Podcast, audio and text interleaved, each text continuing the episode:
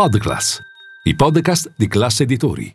Benvenuti in 5 minuti 10 in stile, il podcast di classe editori dedicato all'eleganza maschile. Io sono Giulia Pessani, direttore di Gentleman, e con me c'è Aldo Invitti di Conca, arbiter eleganziarum amico e patron della sartoria Prata e Mastrale di Milano.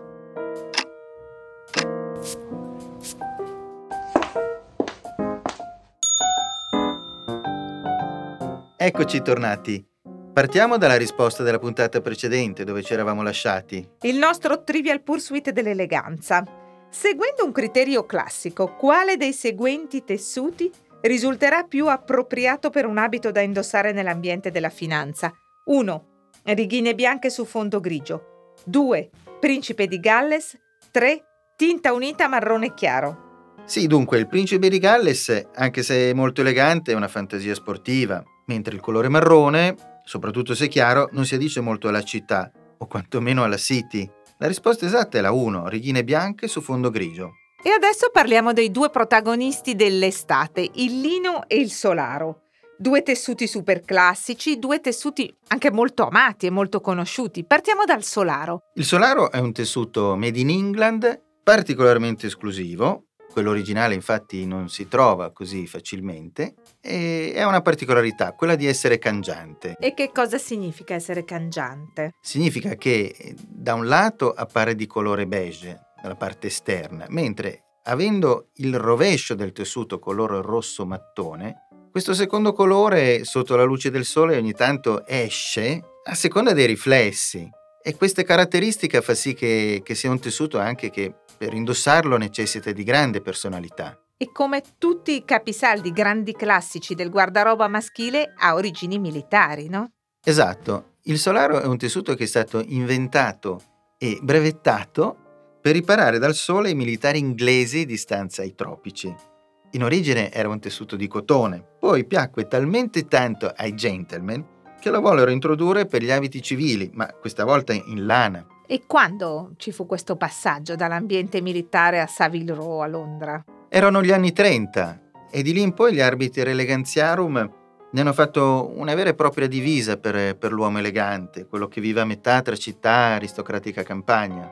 Quando un uomo entra da Prata e Mastrale e vi chiede un solaro, che cosa gli suggerite? Ah, il primo consiglio è quello di realizzarlo sfoderato e questo perché, al di là dell'effetto cangiante, è bello poter vedere quella particolarità del rovescio di colore diverso, quel rosso mattone. Con la fodera questo effetto si perderebbe completamente. Ma rende di più, monopetto o doppio petto? Ma rende di più il doppio petto, è quello che consigliamo. E qual è l'outfit che poi sta intorno a questo abito insolaro? Allora, l'abbinamento perfetto è scarpe sempre e solo marroni, mai nere la camicia celeste o color crema, mai bianca. Perfetta la cravatta tricot, paisley o, o quella microfantasia.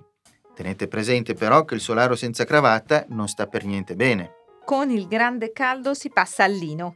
Che caratteristiche ha questo tessuto? La sua caratteristica principale è quella di tenere il corpo fresco. Poi è un tessuto antichissimo, di origine vegetale e soprattutto di altissima qualità. Io dico per per spiegarmi che il lino sta al cotone come il cashmere sta alla lana. Come lo interpreta un sarto contemporaneo? Dipende, perché ci sono diversi tipi di lino. Noi utilizziamo il lino della V, per esempio, quello più leggero per una giacca o per dei pantaloni estivi da mettere nel tempo libero d'estate, mentre il lino irlandese, molto più rigido, è perfetto per un abito anche formale o un blazer su misura.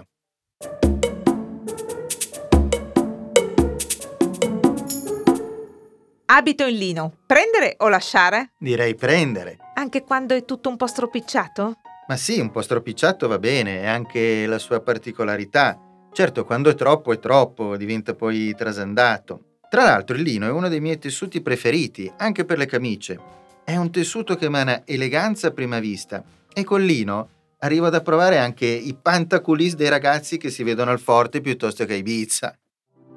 E ora il Trivial Pursuit dell'eleganza, una delle mille domande che sono nel tuo libro, Aldo. Quale delle seguenti caratteristiche corrisponde all'Irish linen? 1. È estremamente leggero.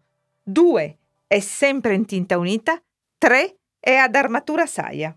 Giulia, hai scelto una domanda perfettamente appropriata, ma come sempre la risposta verrà data nella prossima puntata. In cui parleremo di camicia sartoriale. Esatto. E ricordate che eleganti si diventa. Avete ascoltato 5 minuti 10 in stile, un podcast di classe editori a cura di Giulia Pessani e Aldo Invitti di Conca. Podcast producer Francesco Giuliattini. Sound designer Edoardo Barbera.